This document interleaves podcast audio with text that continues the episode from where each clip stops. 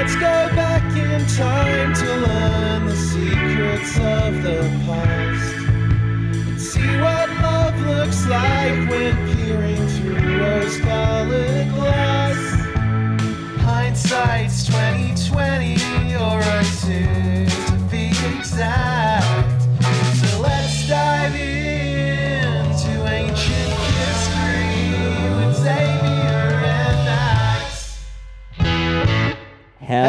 Hello.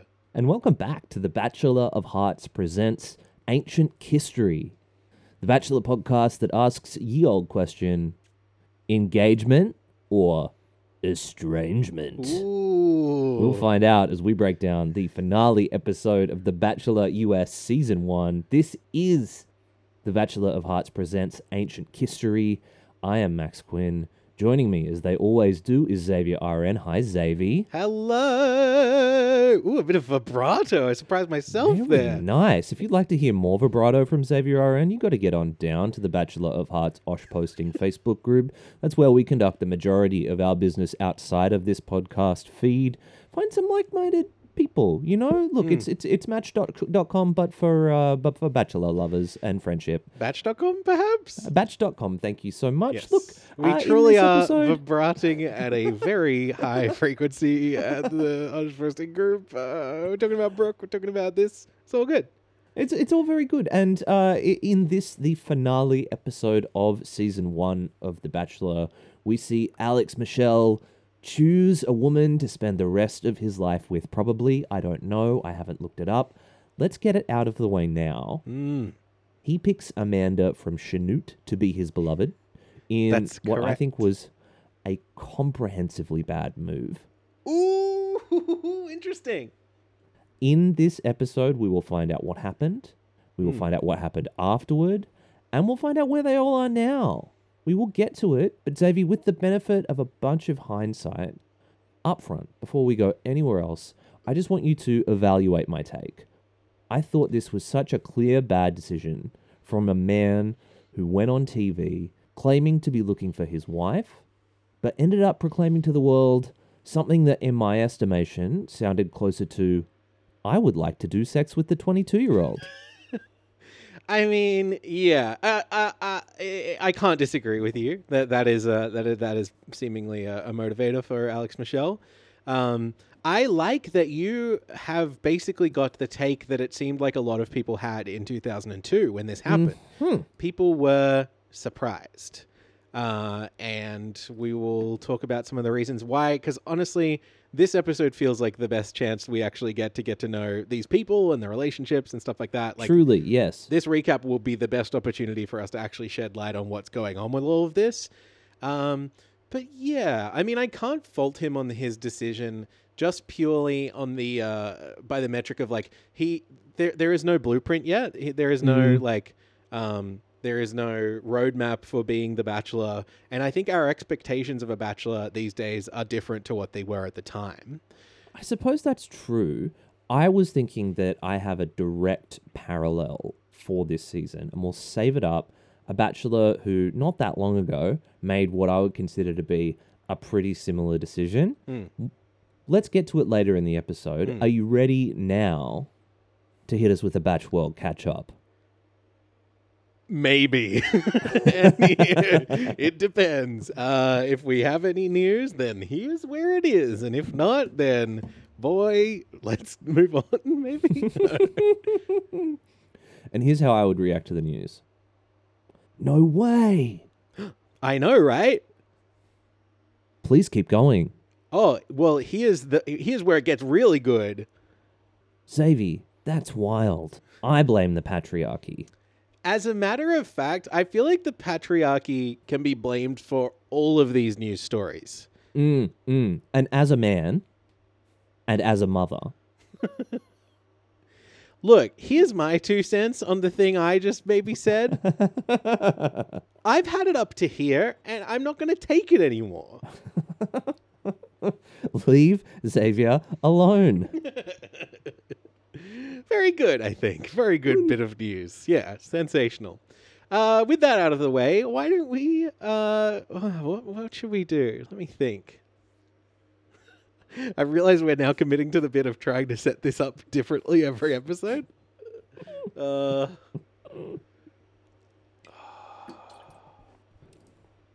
no, not what I was. I've got of. one if you want.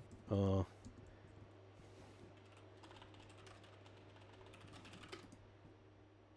Hey Xavier, yeah.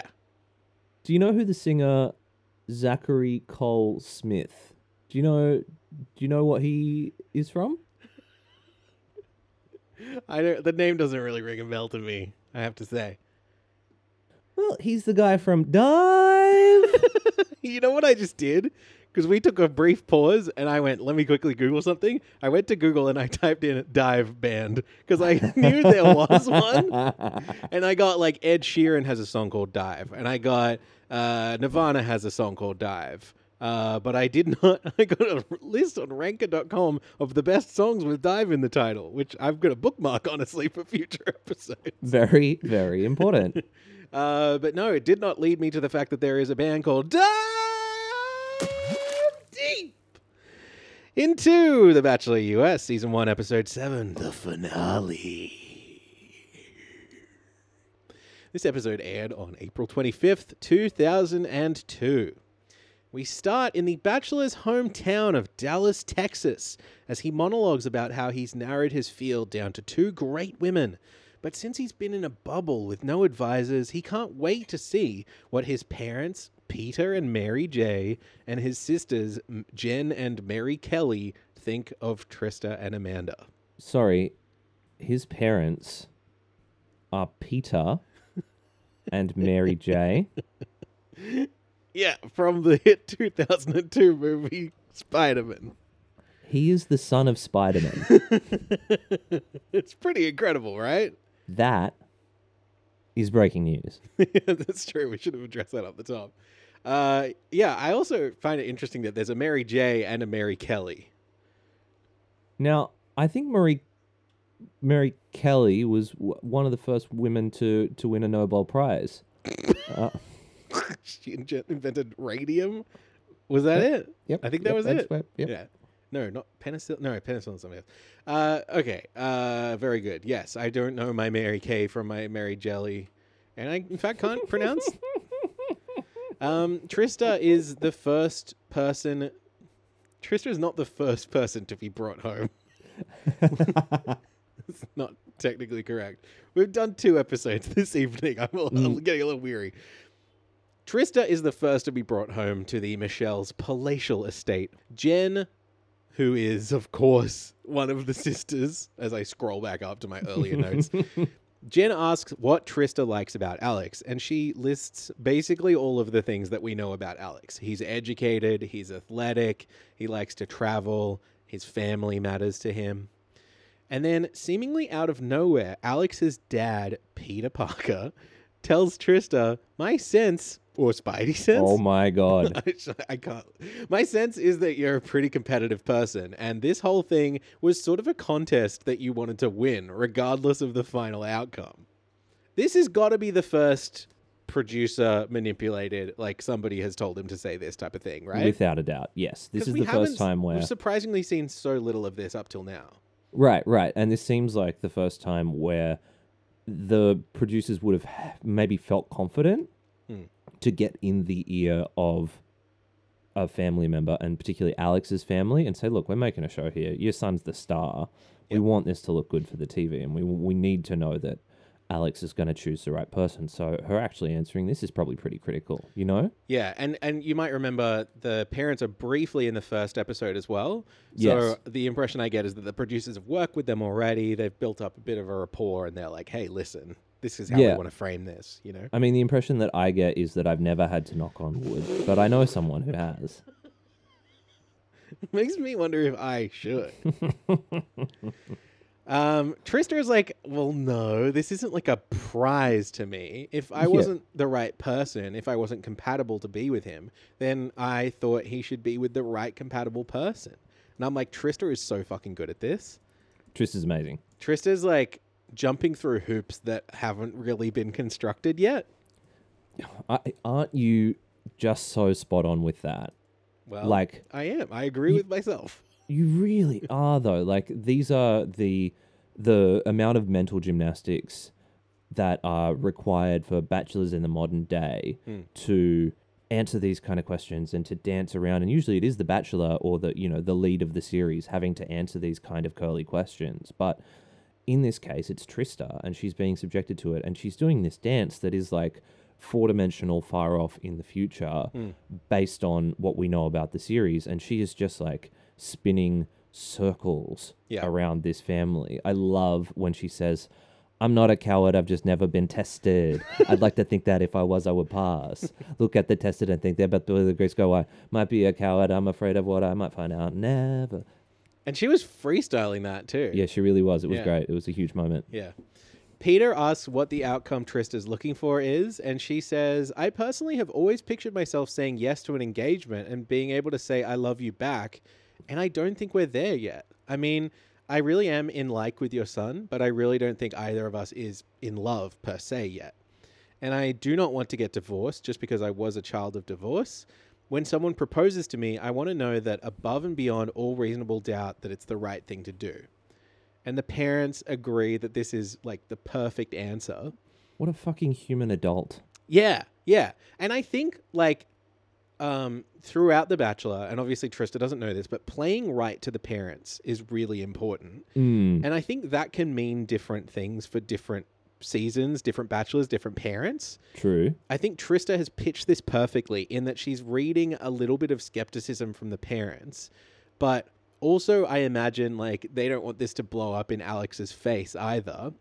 And like I think some parents and maybe more so these days, you want to overplay how in love you are in order to like maybe drown Mhm. out their skepticism or you know, just create an atmosphere where it's like you couldn't possibly make up this.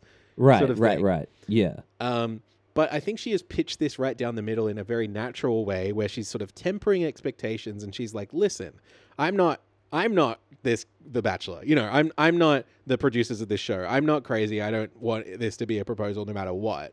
Uh, but I do want that at some point and it could be with Alex sort of thing, you know? Oh, she. I just think that she does a fabulous job of threading the needle here. Yeah, yeah. Uh, they seem genuinely impressed with her. They all cheers at the dinner table. And Trista ITMs. They finally realize that I'm normal. I'm a normal girl. I'm someone they could like and get along with, and somebody that may be good for Alex. Mm. And I feel like that's all you need at this point. After Trista is plopped in the limo with no kiss, Alex heads back inside to get the real story. His sister, Mary Kelly, who had been quite quiet throughout this meeting with Trista, says, I do think that it's kind of bizarre that she's a cheerleader, like sis boom bar. which is great. Uh, Alex defensively says, honestly, she would kind of be a bit annoyed because like cheerleading and the dancing are like s- different. There, there are cheerleaders for the Miami Heat that she is not one of. They're two totally separate deals. And I'm like, okay, dude. Yeah, I think that this is probably an ingrained pain point that has been hammered home to him because Maybe. it matters to her. Yeah, it just feels like it's like, all right, okay. Oh, I believe you. Yeah. Uh, uh, nobody's like checking your search history or whatever. You know, it's like, uh, I don't know. Um, anyway, the only real skepticism is that she sort of, you know, she does pass the sniff test, but it's hard to tell whether the relationship genuinely has legs. This is sort of the age old bachelor problem. Mm. Will it just work for a, a minute or will it work long term? And Alex ITMs, I respect my parents' opinion and I value their advice, and I think today it was pretty sound, but I'm not bound by it. I think it's an amazing process to see can you find your soulmate in this way? And I believe you can. And I just love this because he is like, sure, my parents who have supported me, my family, my support circle who have been with me through my entire life, you know, their opinion is fine or whatever. But this process that I'm now a part of, And have been a part of for five weeks. this is the best way to find love. So, My you know, word. Five weeks, you still don't know what some of the producers are called. Yeah, totally. I, I just love like it requires you to give yourself over to the process and to the Mhm. producers and Mhm. this this goes on throughout the history of the show. But just to so openly play into their hands like this. Oh my god, just be putty. Yeah, totally. Yeah. Um, but honestly, the fact that they were able to do that to him, or the fact that they cast somebody who would be able to become putty like that, Mm. is the reason that we still have this show. Hundo. Up next, it's time for Amanda to meet the family. In voiceover, Alex says, I think my family will respond really well to somebody who obviously likes me a lot. The first question we see at the lunch table is Alex's brother in law asking, If you guys ran into each other outside the framework of this whole game, do you think you would feel the same way about Alex? I love that he calls it a game. A game, yes. Mm-hmm. Like in years later, producers are like, we'll do the exact same thing. You'll just call it a journey. Thank you. Yeah, exactly. Yeah. Um, Amanda sort of cryptically says, I told Alex he reminds me of James Bond, who's like my idol. I just love him. This is an editing thing, I, I guess. This is like uh, Amanda is getting a little bit of a ditzy edit, I think. Yeah, they're yeah, I kind agree. Of cutting this to be like a Ralph Wiggum non sequitur. um, he- they laugh because they're like, he's not like fucking James Bond. Are you kidding me? Um, and then Alex's mom asks whether Amanda is a Catholic. And she says, Unfortunately, I haven't been a practicing Catholic for a while, but I would, especially meeting someone, get involved into a church, and I think it's important to introduce it to the children. Join the Church of the Bachelor, Amanda. We've got lots of sponsorship opportunities. We'll take you in. hmm I also like that she's just like offhandedly mentioning children as well, just planting that seed. You know, they ask whether the age difference between them has been an issue. I think it's like eight, nine years, maybe. Yeah, 31 and 22, so nine years. Yeah. Amanda says, I don't think I act like most of the people my age. And Alex is mature, but he has such a goofy sense of humor that I haven't really seen it as an issue. And you get the impression that people are like the family's kind of keeping tight lipped about what they feel Oh, about that yes. right now. There's a lot of that, just kind of like, oh, okay, yeah. mhm, Silent judgment. mhm." Um, Alex's mom, Mary J, pulls him into the kitchen for a sidebar. I want to pitch that differently. Alex's mom, Mary J, pulls him into the kitchen for a sidebar. Feels quite urgent, you know? Mm. She, she tells him that she can tell that he has found two girls that he's interested in dating, but doesn't think that he's ready to get engaged, and urges him don't do anything rash. the history of matriarchs in this show doing whatever they fucking can to protect their family unit. I'm thinking Yeah. particularly about the the more that I reflect on the last season of The Bachelor Australia, the more that I think that Jimmy's mum did a spectacular job in finding a woman whom she might consider to be more appropriate for her family unit. Mm. You know, the way that she was dragging the dad along the next morning True, yeah. to meet them at the helicopter to have another look at Holly. Yeah. You know, when she so clearly realized, like, not this one, absolutely not this one. Mm. And then for the dad to, in the moment, slip up and be like, no, I actually think Brooke's all right. You, like, and she's just like, No, you don't. You don't think no, you don't. You Yeah. Mm. absolutely definitely do not. Think think about how this impacts our whole family. Right. He's going to move her to, um, she's going to move into Melbourne. The we'll never see. Do you know? Do you know what I mean? yeah, like, it's gonna look I bad. am having a reflection on, and, and when they break up, it's going to look awful. Mm. But yeah, I guess I guess I'm having that reflection, and looking at it through this prism of, in this case, Alex's mum being like, "You're not getting engaged." Yeah, and I just find it fascinating here because obviously it is so much of the marketing, it is so much of the idea of the like prompt for this show that there will be an engagement at the end. Oh my god, he's asked so many times throughout the show. Yeah. And are you ready to get engaged at the end of this process? Yeah. And every time he's like, "Yes, I am," and mum gets in his ear, Yeah. and she's like, "No, you're fucking Mom's not." like, "Please. I know we we had a family chat about this when you Mhm. signed up, but Mm, it's getting down to the wire now and I just want to remind you." that you're not ready for this. Yeah. Yeah. Um, Alex and Amanda do share a kiss before she is plonked into the limo and driven away. And then we get this pretty strange debrief uh, between Alex and the family where they tell him straight up that Amanda is a better fit for him, and he very conclusively agrees with them. Mm, Mary J, the mum, says even if we expressed a preference ourselves for one or the other, you should go with the one that is most appealing to you to date. And she like draws a big bold underline under that. She's Yeah. like, just so you remember. And I don't, I, I'm not trying to characterize her as a scold or anything because I do feel like she's right. Oh, she's definitely right. this is, you know, she's like, remember, we're human beings. We're behaving like civilized adults in a in We're a not world. going to do some weird fucking shit on television. Yeah, not just because fucking whoever Mike Fleiss says you're meant to. Yeah, uh, this man called Chris, who we've never met, who we keep hearing about. Right. This small little weirdo who cackles with delight whenever he causes harm to others. Uh, Alex seems flabbergasted that his family may not be immediately 100% on board with him getting married within this short of a time span on a TV show. He's like monologuing in the limo. He's like, I just didn't think that this could possibly. I, uh, I'm completely blindsided. He's mad at his mom. He's like, Mom, what the fuck? Yeah, I think he Let me is. live my life, Mom. Yeah. Which like I'm, it's interesting to see that stuff being worked out in a way. Mm. But also it's just like they would not really create a space for that these days. Never. Time for one more date with each woman. And we're used to seeing these dates, right? They're lavish, beautiful, you know, uh, incredible last minute dates where they're making out on some beach in Cancun or whatever. Uh, first up is Trista. He brings her over to the now abandoned villa. She has brought strawberry shortcake and a very see through top to sweeten the deal. And Alex's big idea is he's going to try and create a natural and casual atmosphere. So he's ordered a couple of pizzas. And that is the date.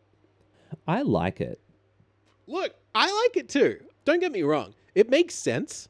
Like it is creating an atmosphere where these conversations can take place, um, which you know hypothetically could happen on the beach in Cancun, but you would have to think that is a that is opportunity to distract them rather than Mm-hmm. um, or maybe the the travel. I feel like the, the sense that I get is that the travel is a way to sweeten the deal and to keep people on the show and stuff like that Mm-hmm. um, and potentially a way to maintain control over them as well. Control, but also heighten the love as well. Mm, that's true. Particularly because what happens here is Alex is like, "Oh, I've realized that I've not been giving you any space to express yourself." Right.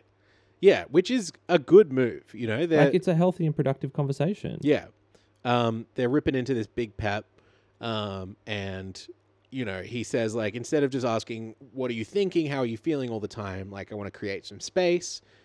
She jokes that she's giving him an interview now, and he says, "Well, I'll tell you anything you want to know." And Trista goes, "Well, what are you going to do?" As in, like, oh my god! Are you going so to pick good. me or not? Which is Excellent. great. and Trista, laughing to herself, says she's had a lot of time to think about it and maybe they could get engaged.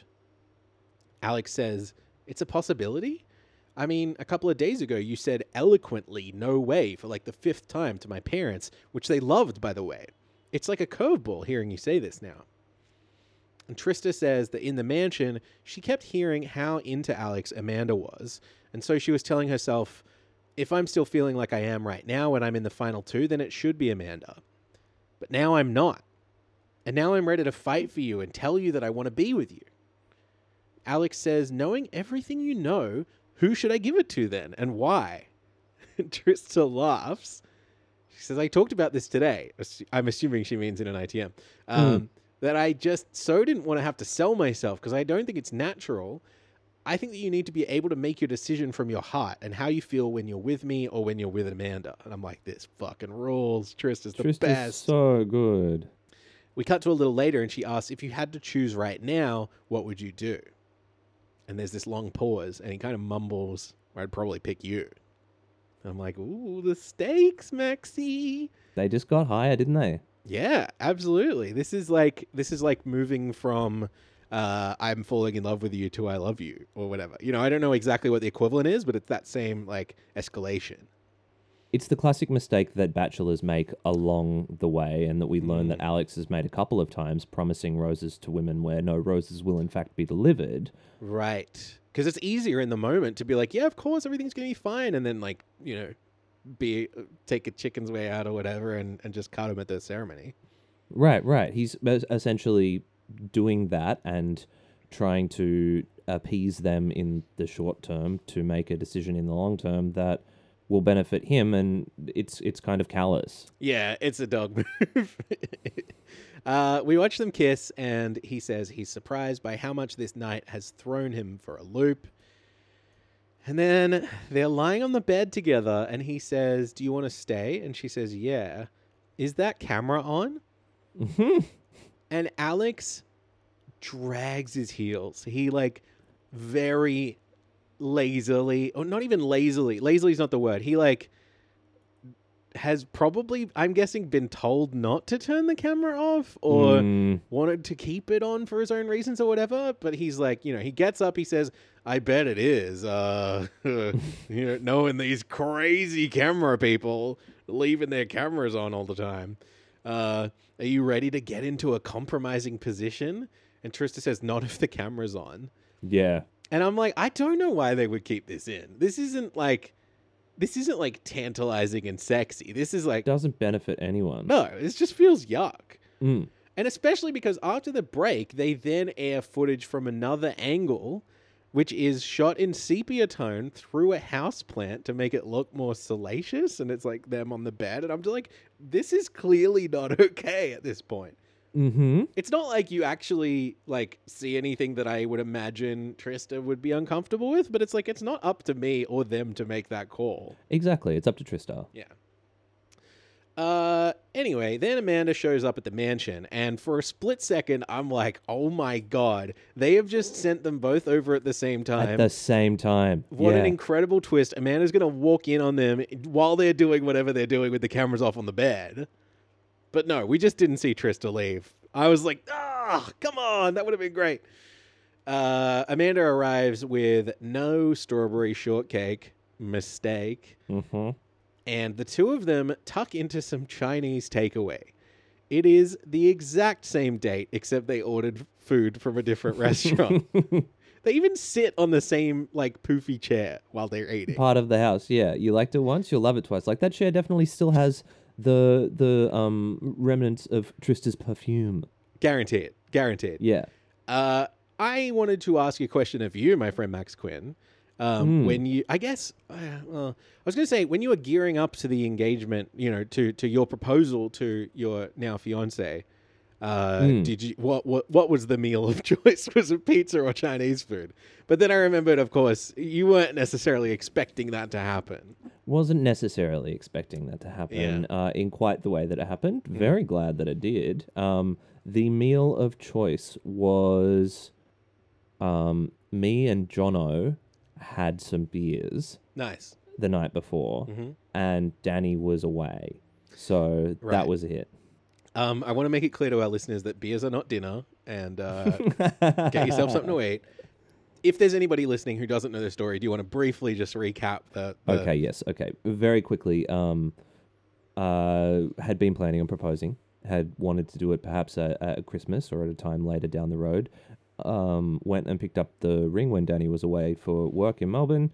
Um, took some photos of it to send to my family. Went to uh, friend of the show, John Escaletus's uh, apartment in Sydney uh, that night, which had a beautiful view overlooking the Sydney Harbour. But no food, apparently.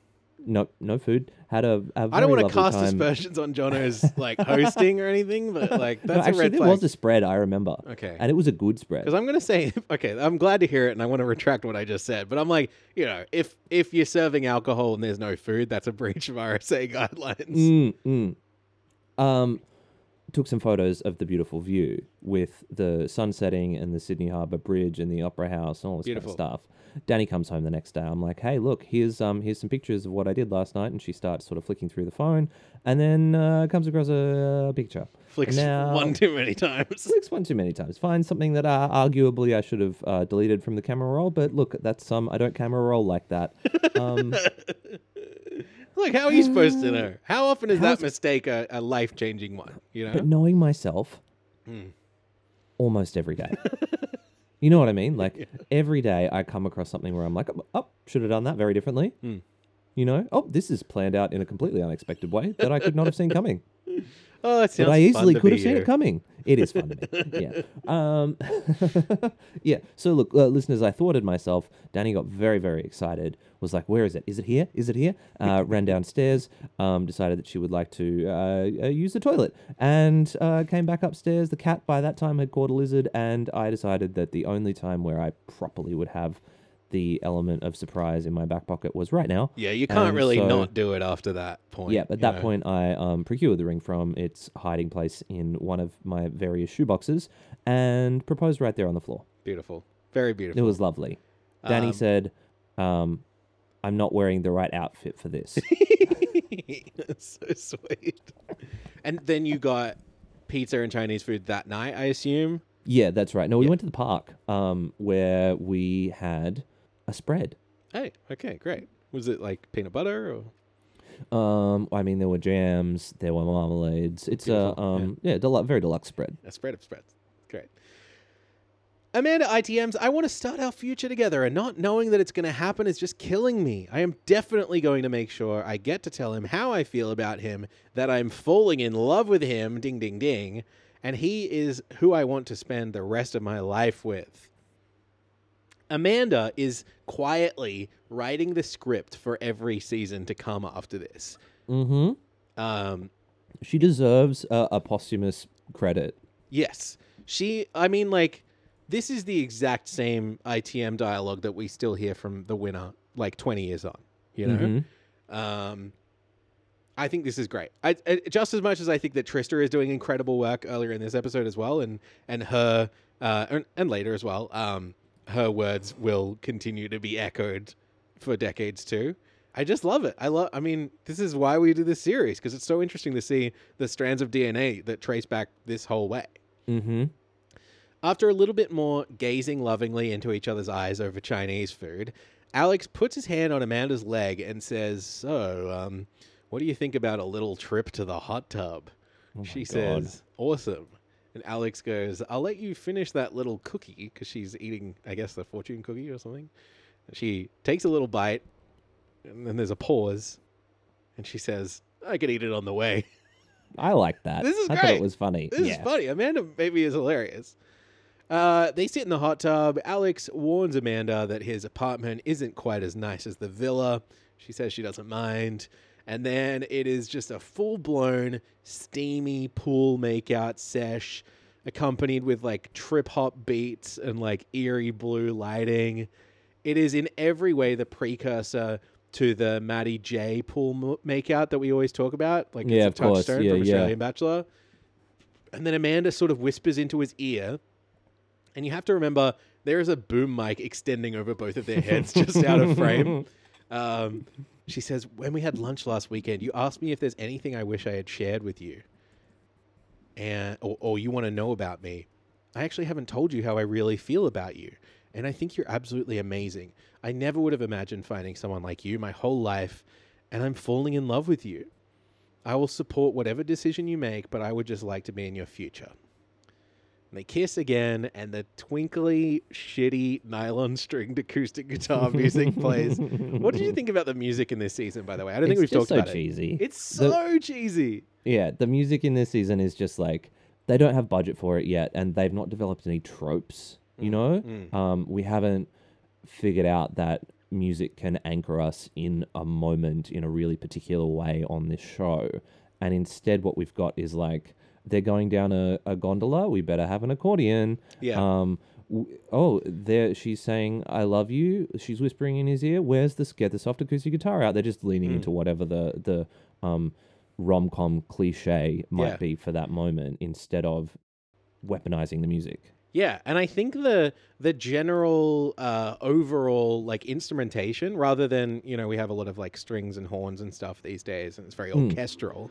Here, it's like like it sounds like it's a indie rock band or something. Yeah, like there's a lot of like jangly pop, sort of like vibey, like surfy, sort of like Californian early two thousands, like. I imagine the pitch was like, you know, stuff that young people would be listening to on the radio or whatever. Right, right. It's like Phantom Planet doing the theme song for The Bachelor, Right. as well as the OC. Yeah, but with Yeah. no melodies, no like you know nothing to grab onto, no hooks. Yeah, just the aesthetic. Um, so yeah, she's whispering to him. I actually thought that was a really lovely thing that she said as well. Mm. yeah, me too. You know, as far as things like this go, you look at the big romantic speeches that we've had in Bachelor history.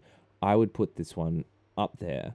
You know, I love that she sort of like says all the tropes that we now associate with what the future of the franchise looked at. Mm. And it was particularly surprising to me when she said this I had feelings for Eleanor that I've actually never felt. For anyone in my life, she gave me butterflies every morning when I saw her. I'd be surprised when I'm talking to her, I'd be busting out of the toilet, and I would piss my pants and sit there rather than go to the toilet. Yeah, it's incredible to hear that so early because I thought yeah, I know. we hadn't heard that until Australian Bachelor in Paradise season two, three, even. Three. Yeah, who knows? Yeah, me neither. But um, yeah, it's crazy to think that that uh, twenty years ago, here's Amanda laying the foundations. Right. Yeah.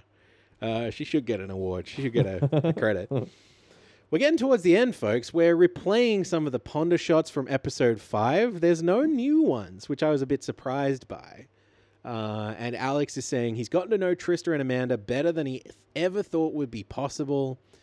The limo drops him off at Harry Winston, which is the same jeweler who let Shumpus wear the necklace and earrings on her pretty woman date.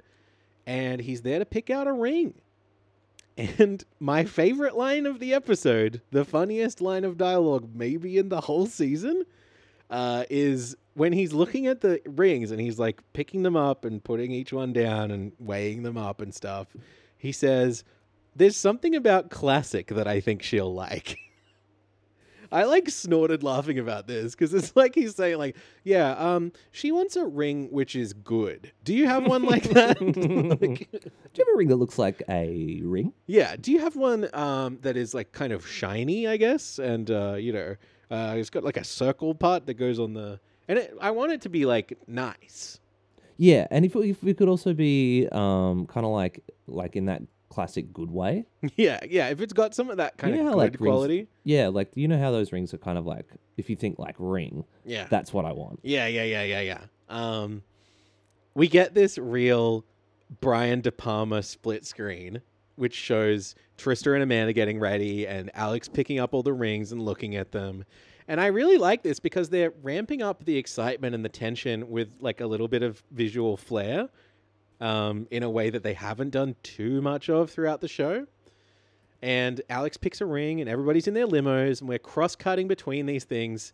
Um, I love that everybody seems to be in separate limos, even though I'm 95% sure they have one, and it's just throughout different parts of the day. But before we can get to the finale, it is time for one last chat with our dear friend Chris Harrison. And it's not in the deliberation room this time. There's no framed portraits. There's no diary room video messages, unfortunately. I feel like that would kind of be incredible to have it in the finale. But Chris says, big decision coming up. And Alex says, well, big decision made. Sometimes what you want and what you need are different. And the woman that I'm choosing is definitely what I need, and I realize that she's also what I want and what makes me happy. It's great to have all those things come together in one person, and I'm falling in love with her as a result. I knew it earlier than I even let myself realize, and eventually it came from my heart into my mind. and it turns out it's Kim, who we de- de- who we described as his dream girl That's right. not Look, two episodes ago. It is interesting actually because the way like when when he is saying this, I mean I've seen this season before. I'm trying to remember what it felt like to watch it for the first time. Um but it doesn't necessarily lean towards Amanda as far as I can tell. Mm. Like if we're thinking about I guess the only the only prism we can look through this thr we can look at this through is through the prism of all of the bachelor seasons since this. And we are so frequently presented with the dichotomy of like um, the one you want versus the one you need, or you Totally. know the the one who you'll stay with forever, or the one you want to be with right now, or Yep. you know, I mean, it's like the Ma- Madonna whore complex type of thing, or whatever, right? Like this is such a, a well trodden. Uh, Definitely. The one you the one that the audience thinks is is right for you and the one that the audience audience thinks that you want to bang. Right. Yeah. Exactly. Um, and it kind of feels like he's lean. Like if we were to if we were to put our cards on the table, it kind of seems like Amanda is the one that he wants to bang, and Trista is the one that maybe would be a better fit. And it kind of feels Yeah. like he's leaning towards Trista here. Yeah. Um, Chris says, Let me tell you how it's going to work.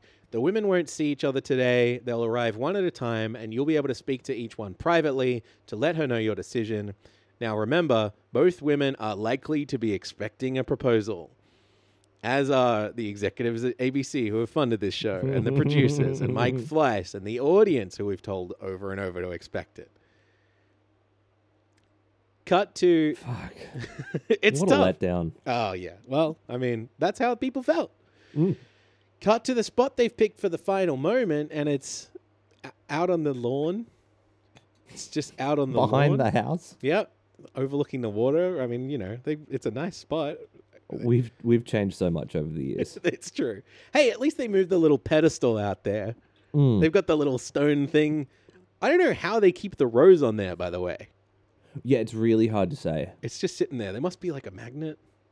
Oh, magnetic rose. Yeah, I know that's how they do the the roses in Bachelorette. You know when they like clip them onto the shirt? There's a magnet on either Oh, right. Okay, interesting. side. Uh, so weirdly, Trista is kind of just standing there waiting for Alex to arrive. Yeah. So you Usually don't we have see the full walk up and the who's getting out of the car first. right. They they they juice this thing for all it's worth. Yes. Um, but not here. Alex walks up, kisses her on the cheek, and begins his speech. I guess you know what? We don't have expectations at this point, so we don't know like the first one is going to get sent home. You know that That's that true. pattern hasn't established itself yet. Mm. Um, he says, Trista, when this process began, I never dreamed that I would meet someone like you. You have made my heart race from the first day. I think you're beautiful, funny, smart, cool. Cool is an interesting one. Yeah. I've enjoyed every moment that we've spent together, but I don't think that we are meant to spend our lives together. It hurts me a lot to say goodbye to you, and I'm really sorry. I want nothing but the best for you, and I hope that we can be friends, and I think this is the best for you. Very brief. And I love that Adele song. yeah, me too. Uh, she says nothing. She gives him a little hug. She and, and and Alex walks her over to Chris Harrison, who walks her out. She tells Alex good luck, and then she's plonked in the limo and taken away. This I don't know. I don't know. It's it's only been five weeks. I don't know how heartbroken you can necessarily be. We see we see Trista having a bit of a cry Hmm. um, in in the limo a little bit later on, after perhaps some prodding from some producers. But Hmm. at this point, she's sort of like, okay, you know, Yeah, and I, I almost want to say I admire Alex for not overplaying the farewell speech. Um, Yeah. Or, you know, I mean, I don't know how much it would have even occurred to him to overplay the farewell speech. yeah, But obviously, these become incredibly overblown and like it is almost like a trick. yeah. Like You're to like, be like, lulling them until you get to the butt. yeah, it's like that. What what is the MasterChef thing where it's like this is disgusting, disgustingly good or whatever? Yeah, yeah, yeah, exactly. Um, or like Dicko would trick people when he was gonna send him home, and then he's like, "You're you're going to Sydney" or whatever. Um, Alex ITM's that quote. She looked at me point blank and said, I'm in like with you, but not in love with you. Things like this. I don't think she really saw herself with me 20 years from now. Whoa, that's like now. And they are not together. I can Wow. spoil that. Trista and Alex are not a couple. he was right about one thing. That's true. Trista, uh, you know, she gets to say her piece in a backseat interview, but I think you're right. She is probably prodded. Um, this is probably uh, after a, a fairly decent amount of uh, chat. Mm. Um, she says, It's not that I 1000% wanted to be engaged today. I was anti engagement the whole way through up until about three days ago. It's just that we had such a great talk the other night, and he told me, It's you. Those were his words, were it's you. The fact that he said that made me think that it was me, you know? Uh, I think he's a great guy. Hard to argue. I mean, you know, he- she's got a point. yep. Uh, there may be doubts in his head, but I mean, whatever happens, my life will go on. I'm okay. I'm just sad. She wipes a few tears away and gazes out the window. And I think this is genuinely pretty moving in the way that these things can often be uh, when we've gotten to know the person involved reasonably well. Yeah, this was lovely. Yeah. I feel like, you know, as much as um, you could sort of sense that they were like, give us more. You haven't Yeah. said enough yet. Um, this did And feel as, like as it was much as a moment like this can be lovely. Yeah. Anyway, now Alex is positioned out by the pedestal with the rose on it, and Amanda is led down to meet with him, saying, Hi, handsome. There's just no trace of suspense at this point. No. Uh, there's a shot from above where they hug, where you can see the masking tape where they've blocked out their marks, which I really enjoy. Uh, Alex begins his speech. Amanda, when I think back on this incredible journey, I remember that the very first rose went to the beautiful girl who's about to be offered the very last one. I find myself falling in love with you. And then he stops, and I'm like, oh, Yeah. that was Is that it? Oh. And then he pulls out the ring from his pocket and he says, I've got this ring for you. I'm going to hold on to it. Let me explain This is why. fucked. And I'm like, dude, don't That don't dangle it over her head. oh my like it is just like you'll get it when you're ready. It's is she a child? Is that how this relationship is going to be like I wonder if when you're old enough? I wonder if maybe it's like in the terms of the agreement with um, Harry Nielsen. That can't be the name of the jeweler. What is it? I forget. Uh, like they have to show the jewelry. They have to show the ring on camera. So Hmm. he has to show it to her, even though he has decided he doesn't want to propose to her. He's doing something very cruel. This is not good. This is really not good. There must be a better way to do this.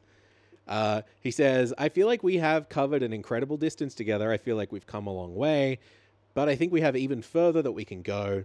Before we walk down the aisle together, I want to make sure that we feel the same way about each other outside of the fantasy world of mansions and limos. And I'm like, okay, you know, Sure. I get it. Reasonable. And then he goes, I'd love it if you would move to California so we can be together. And she's like, she doesn't quite say yes. She doesn't say yes. No. I'm She's like- like, hmm. I feel like you are asking her this on camera so that you have to make her do, you know, Well, so that later he can be like, you have well. to, yeah. Oh, yeah, the leverage of having the ring for sure. Absolutely. But if also, like, California, then you get the ring. Right. Yeah. The cameras Yeah. make it like you don't have a choice right now. You have to be happy and smiley and, you know, like, What a horrible position for her to be put in. it's pretty fucked up, if I'm being honest. Yeah, maybe Trista is the true winner of this season. I wonder. Um, well, uh, she, you know, she she seems happy. Um, Alex gets down on one knee. Uh, also fucked up to be like, I'm not proposing, but look, I'm gonna do the gesture of proposing. I'm not proposing. I've got this ring. You can look at it. You can't touch it. Yeah. Um, I'm getting down on one knee. I'm not proposing. yes, and he grabs the rose from the pedestal. He presumably un- undoes the little magnet or unties the piece of string we didn't notice or whatever, and says, Amanda, will you accept this rose? They kiss and embrace one another. The fucking nylon string acoustic guitars play again. And Amanda does an ITM with a tear still rolling down her cheek. I imagine a producer being like, no, no, wipe it off. No, no, no, not yet.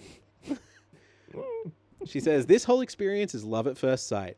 When Alex stood up and kissed me and told me how happy he was, I just couldn't believe this was happening to me. This is everything I've always wanted. Alex ITMs, I had a huge smile on my face the first night, and I have a huge smile on my face now. And I've done a lot of frowning and worrying in between, but it was worth it because I feel great now. That's kind of it. I, I love. I. I. It's kind of crazy that it ends with like I am happy, so everything was worth it. Uh, this was a huge ordeal for me, but I guess it's worked out, right. is what I'm hearing. And then over the closing credits, Amanda ITM's like kind of breaking the fourth wall. She's like, "Thank you for the most perfect person that I could ever dream of. We will miss you, but I'm sure Yeah. you'll hear from us soon." Who? How? What are you This was talking about? confusing. Yeah, who are you talking Does she to? mean their fans, their loving Yeah, I- audience? I don't know. Is Do she you talking think to you're us? America's sweetheart? Because that's Shumpus, as it turns That out. is Shumpus is the whole deal. I am ready to say goodbye to this Malibu lifestyle and hello to my fantasy world. And Alex laughs and says, It's a fantasy world where the people are less rich. And I'm like, I don't believe you, my friend. Yeah, I don't. I Uh, don't believe you. Amanda jokes, We'll have to get our own cameras with a little wink. And the last words spoken in this first season of The Bachelor are Alex saying, Thank you, God. So there you have it. Wow. Mm-hmm. So, what happened? I hear you ask. Yes. What happened? Well, Miami Heat dancer and definitely not cheerleader Trista Rehn proved to be so popular and her exit so heartbreaking that she was selected to be the lead of the first ever season of The Bachelorette. That's cool. Yeah. How many years later is that? So there was another season of The Bachelor in between, and weirdly enough, the popularity of season one meant that they just fucking went into production overdrive and they aired the second season five months after the first one ended. Yeah, right. Okay. But Trista was the first ever Bachelorette. It was within a year of this. And rather than spoil what happened to Trista, since Uh-huh. I think you may not know, I, No, I don't. think it would be really good to cover her season on ancient history at some point. Let's in the do future. that. Yeah. That would be nice. Okay. But what of the happy couple, I hear you ask? Did it last? You, I, I can't think that it did. They wouldn't keep making The Bachelor if they didn't work out, right? Okay, here is my prediction. I promise you, I have not looked this up. Mm-hmm.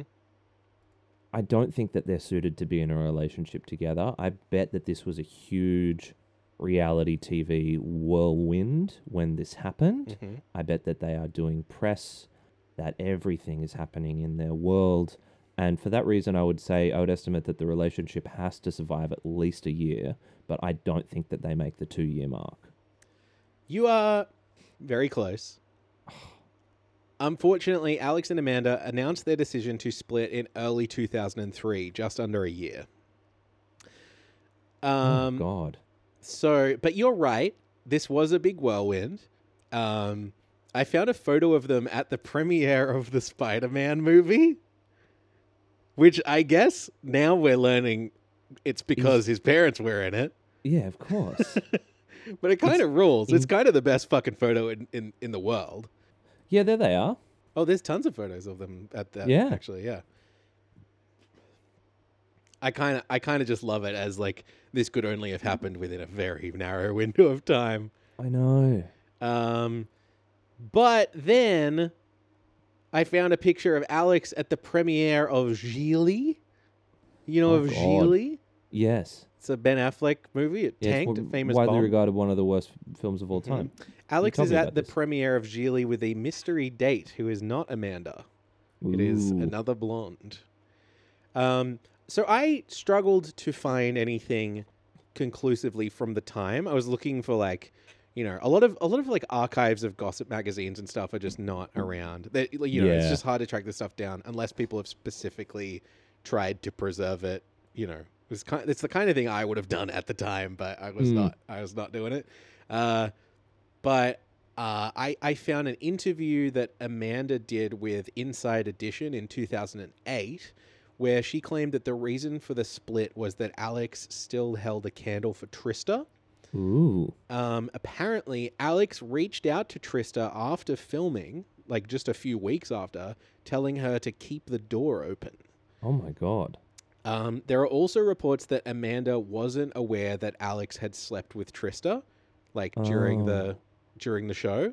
Of Um, course. and when she found out, that caused a lot of tension, which kept eating away at her. It sounds likely, but it's a, it's a bit hard to say. The, the information's a little bit spotty. Mm. Amanda was briefly interviewed last year when The Bachelor, the greatest seasons ever, um, aired clips from their season as filler when COVID panic delayed production of the, the, the current Bachelor season Mm. uh, or Bachelorette. Maybe I'm I'm getting that wrong. Um, Amanda called in from her house in Kansas, and when Chris Harrison asked what ended up happening, she had this to say. We had to kind of get back to reality, and I moved to California, and Alex relocated, and I just I couldn't get settled in. I didn't know where to go for work. I turned down some amazing opportunities like Playboy and some other entertainment options. I had a calling back from Kansas City to be a DJ on a rock station, so I moved back home and we continued to have the relationship long distance for about a year. That was difficult. We tried to make it work, but that's a pretty long distance. Mm. It was very overwhelming. A, a girl from Kansas, this is a dream, right? You know, I'm in magazines, I'm going to red carpet premieres, one of which Brad Pitt and Jennifer Aniston were walking towards us, and she turned and said, Congratulations. It was really surreal. How fun. How Isn't fun. that crazy? Yeah. But she revealed that she hasn't spoken to Alex Michel in about six years, so like 2014. Um, And Chris also said that the show had tried to reach out to him numerous times but had no luck. Chris had previously said in a 2013 interview that, quote, we do owe him a debt of gratitude. He kicked this whole thing off, but I don't blame him for disappearing. He has paid his dues. He has outgrown his usefulness and served his sentence in the despair mines known as the Bachelor. So where are they now? Um, you know what? This isn't even really the, where they are. Oh, let- This is like all I know about Alex Michel. Alex got a few kickbacks from his time on the show. Mhm. Uh, he was a spokesperson for Match.com in 2003. yes. So it was funny that you brought up Match.com in the start of our episode. there you go. Um, there's this quote from a press release that is attributed to him. Uh, whether you're a bachelorette television star with 25 bachelors to choose from, or one of the millions of singles with profiles on Match.com today, who often have hundreds of compatible matches from which they can make their dating selections, so much of dating success depends on your choices. I encourage singles to follow both their heads and their hearts, as romantic magic is part strategy and part chemistry. Interesting, like focusing on choices in 2003 when it's like they either just broke up or are really on the ropes or whatever. And, yeah, I don't know. mm, mm. Uh, he was also the romance and proposal expert for Princess Cruises, whatever that means. That's a Okay. great job title. Um, but yeah, I mean, Alex has kept an extremely low profile in the years since The Bachelor. He lives in Washington, D.C., he works as a media industry executive. I found him on LinkedIn. Uh, he spent seven years working at Microsoft before his current role as the founding CEO of a digital media startup company, which he's been in since 2016. Okay. In his picture, he's wearing a nice pink shirt.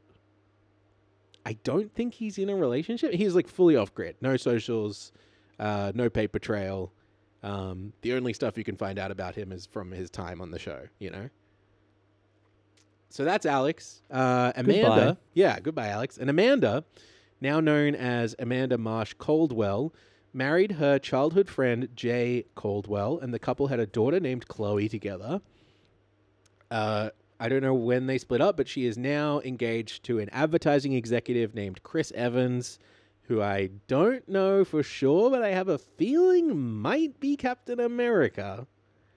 Now, what do we have to say about Spider-Man's versus Captain America? That's a really good point. She started out with the family of the Spider-Mans. Now she's married to Captain America. What an interesting uh, life she has led. What a what a progression. I mean, she does love Wonder Woman. Although that's from Oh the other God. from the other side We're of the it's triangulating all the DC instead of yeah. yeah. Uh, she lives in Kansas. She works as a dermatology nurse practitioner. She has an adorable cat named Zorro. She has 1,895 followers on Instagram. And thanks to her idol, Dolly Parton, she recently got her booster shot of the Moderna COVID vaccine. Love that. She also has a separate dermatology Instagram page, which has even Mhm. more followers than her personal one, but it is fucked up. Oh boy. I do I'm not- on it right now. yeah, I do not encourage. I mean, look, do what you want, but uh, it's like, I mean, we did a Halloween episode earlier, right? We, we Oh, oh, do you see these pictures of these ears?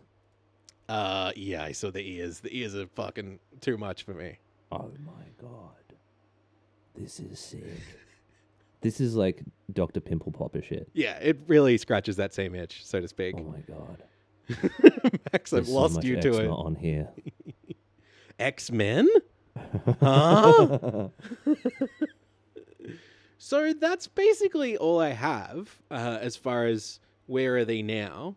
mm-hmm. So let's talk about, you know, we've been doing this in depth study. We've been looking back in time. We've been, uh, you know, tracing a lot of lines from from tw 2002 to now. What do you think are the big lessons? You know, let's let's have a bit of an overall wrap up. Okay. The lessons are making a TV show from nothing on the fly is really difficult. Yeah, yeah, for sure. The lessons are you need to name your things consistently. it's true. Yeah, I uh it fe- it feels like a lot of things came together pretty short notice, pretty last minute for this. Mm. And with that in mind, the fact that it holds together as well as it does is is pretty impressive. Mm-hmm. Um, I think some of those earlier episodes are pretty rough going. They're just kind of like we were talking about at the time, just like they're just weirdly uninteresting. They're just pretty flat, Right. and they're floating by on the the novelty and the the the pitch. You know, Yeah, it's a show that doesn't know what it wants to be yet. yeah. But I think even just over the course of this season, like you can feel it locking into place in a few key ways. Yeah, it's like growing its pubes or whatever. That's gross, but it is. Yeah, I think you're right. Uh, and it'll be interesting to trace that through when we do eventually talk about Bachelorette, Um because Mhm. that season is really interesting. Um, I would urge you not to look it up, but I um, can't believe that's Trista. That's awesome. yeah. And Trista is like still a beloved figure. Um, I didn't want to talk too much about it because it will it may spoil things that happen um, in her That's fine. We can leave it there. yeah, but she is like um, the f- the the earliest figure to still be like really solidly involved within the world of Bachelor Nation. Oh wow. So like she is a name that people listening to this will know mo- more than probably Alex Michel even. Yeah, right. Um, lessons learned: get breast implants. I guess honestly, yeah. The lesson learned about the time period is just the um I don't know how staunchly we were culturally rooted in in heteronormativity yeah, um, Yeah. at that time, and particularly how, I mean, the imbalance struck at a time when I was becoming a young man. You know, like it makes For me sure. reconsider so much of, of what was formative for me and what I was taught in year seven. Or do you know what I mean? Like, totally. yeah, this has been a big thought that I've had too. Of just like yeah, this was. I mean, I wasn't watching this show at the time, but this was everywhere, and this is this just is the like culture and the structure that we existed within, in even in the year two thousand and two. And I think about what that means for like my mom yeah, you know, yeah. who was a working professional at a high school at that time, you know, or um, my sister who who grew up in in that world, or you know, obviously, it it also makes you reflect on your own extreme privilege to be in the position that you know I was born into. Mm. Um, yeah, it just it just is one of those things where you're like, shit, that's what the world was like, and you and I can look back and go, oh yeah, of course the the world was like that, but you know there are people who, or for whom, the world probably I, I would guess hasn't changed that much, and that makes me Mm. feel sad a bit, and um, like it's it's almost like looking at, at a reflection in a in a rock pool or something like that, you know? Yeah, I, I agree. Although I uh, maybe I just tend to be an optimist. Well, actually, I Mm. don't know if that's actually true, to be honest.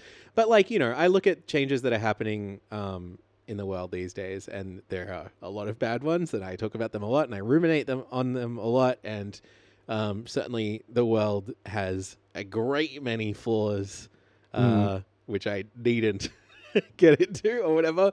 But I do think on certain things that come up in this ser- uh, you know, in this season of this show, um, things have gotten a bit better, I think, or we're Mm. we're better equipped to have conversations about this stuff.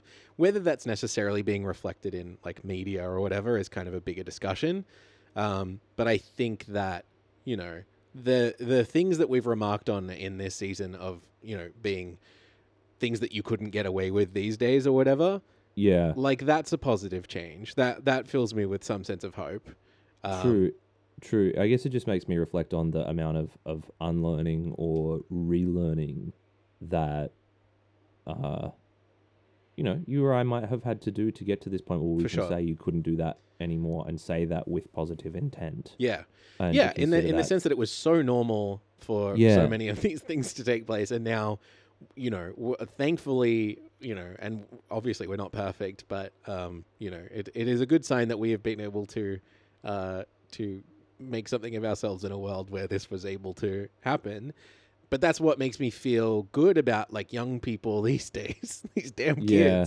because they are growing up in an environment that I am hoping will at least be more welcoming towards like, you know, queer people or, you know, people of color or, you know, and obviously there are so many issues with those things as well. But like, Mm. um, yeah, but it is also interesting to think about how like the ways that the world was fucked up in 2002 versus the ways that the world is fucked up now.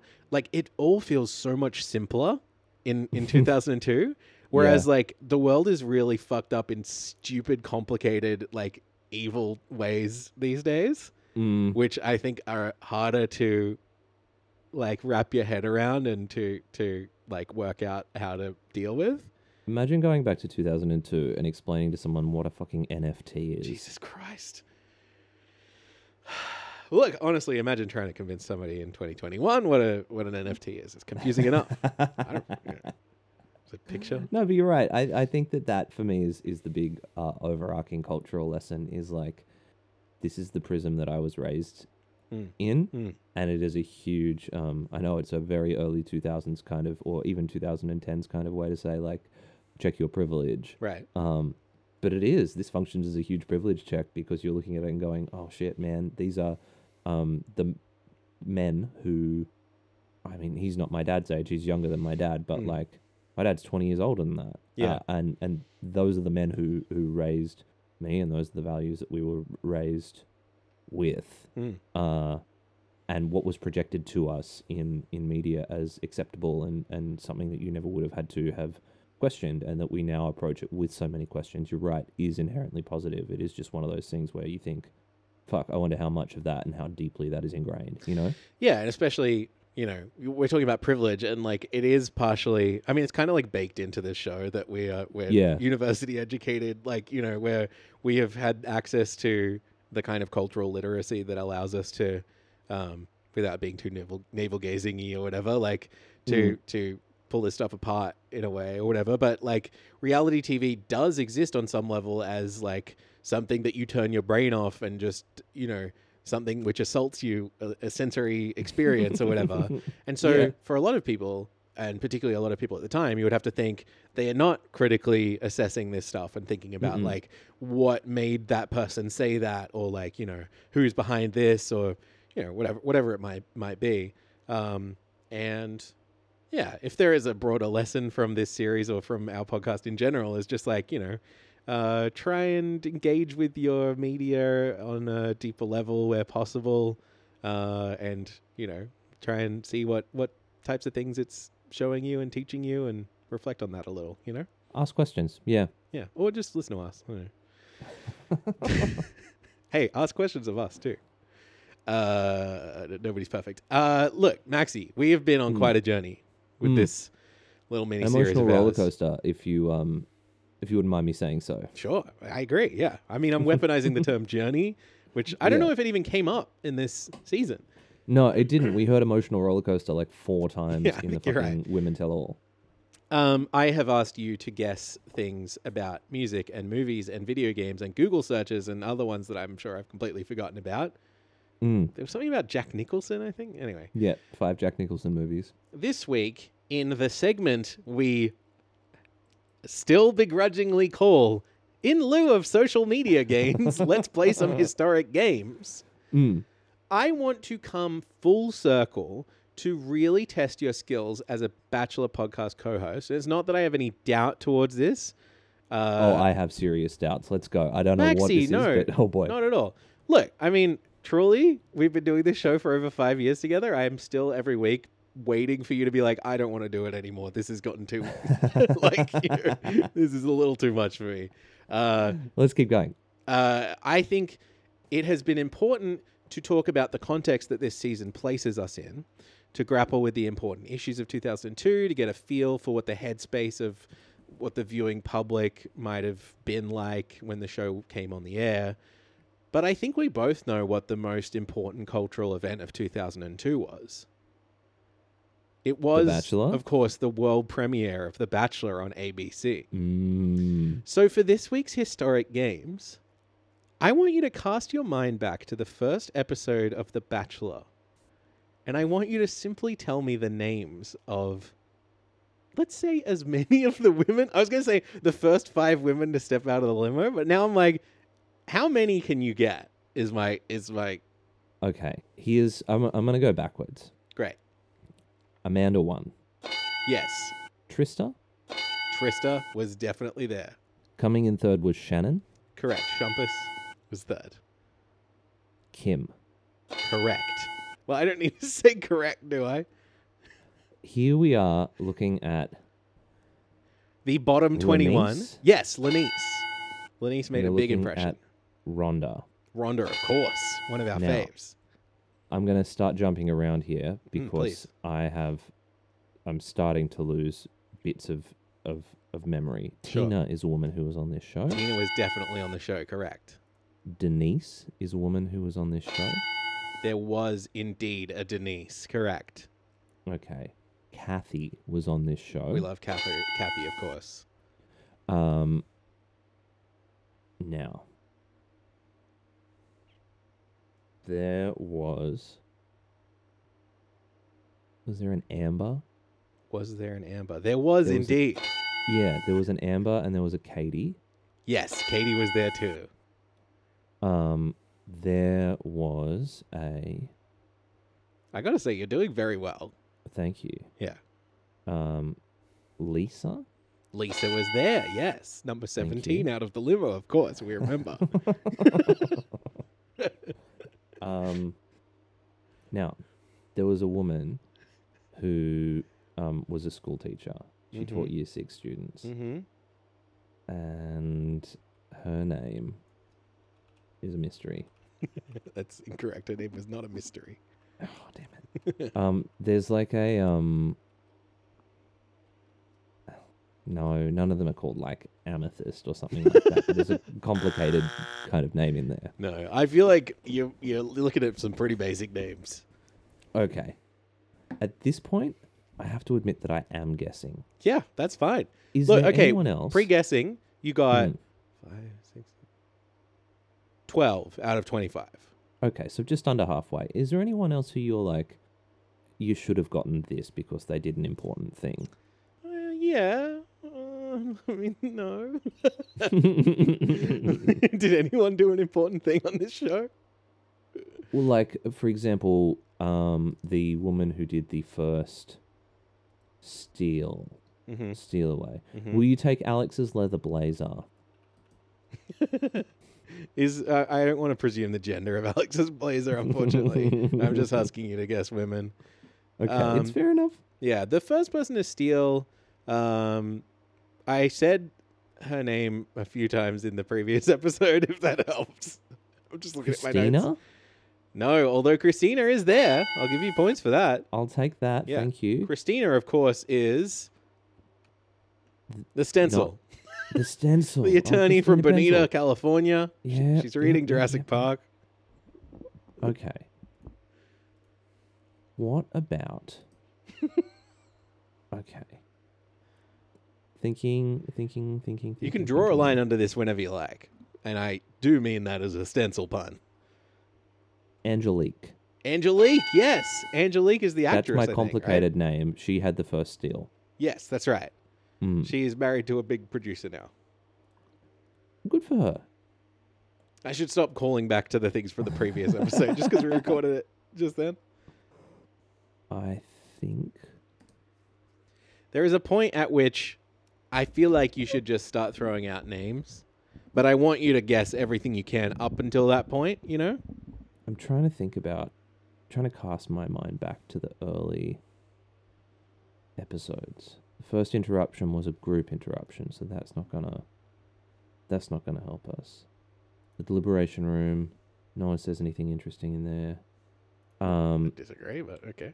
or there's a Melissa. Yeah. There is a Melissa. I, I don't remember Um, what Melissa's deal was at all. Oh, she sat on the lap. That's right. Yeah.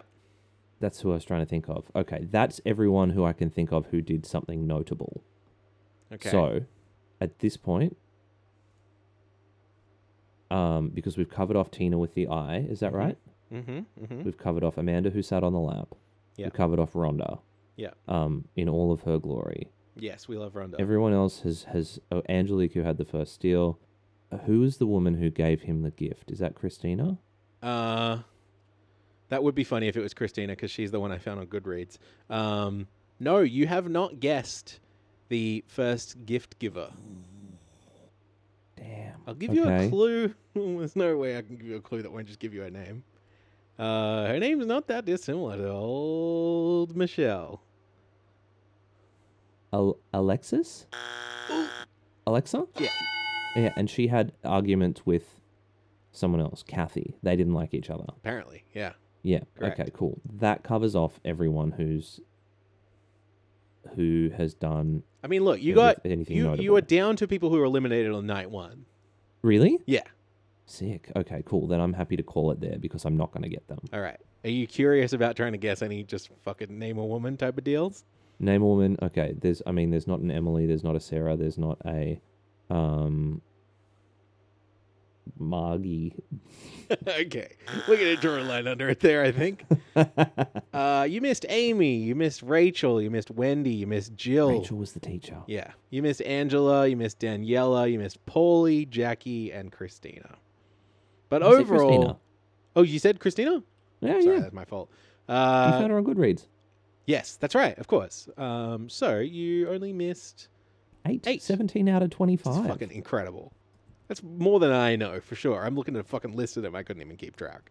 I am thrilled with an overall return Max, you're rehired. I'm, of I'm 68%. reinstating you as co-host of Bachelor of Hearts Podcast Industries. And listeners, it is just in the nick of time because we have come to the end of another episode, the first season Yeah, of this is The Bachelor of Hearts Presents Ancient History. Yeah. Um, there are many more past seasons that we would like to talk about in future. Uh, Mm. We mentioned one of them earlier. I've got a couple more in mind. Um, so stay tuned. Right now, of course, we're focusing way more on what's going on on Brooke's season. That's right. Um, We are covering Brooke, Brooke Blurton's season of the Bachelorette Australia season. What is it? Six, maybe? Seven. And if you want to Seven, keep track of all of our coverage, including which season it is, we actually did come here to make friends. So if you would like to do that, then be our friend. Come on down to the Bachelor of Hearts Osh posting group on facebook.com forward slash, I think, right. Um, Yep. And you can also find us on Twitter and Instagram. And I made a TikTok, but I haven't used it yet at BOH Pod as well. You can find my friend Max Quinn at Max Quinn. You can find me at XavierRN. And uh, I think you should. And I, I want to quickly say that I love you to the Zaveheads, and I want to shout out to them for sticking with it, you know? Staying true. Being yourself. Thank you, Zave Heads, for sticking with it on uh, on the journey with us and with them in particular. You know, like that is a um that's a big deal. Just like Spider Man sticks to walls. You on guys that note- are my walls. Listeners, We love we you. We love you. Goodbye. Running out of time, make the most of what's before me, searching for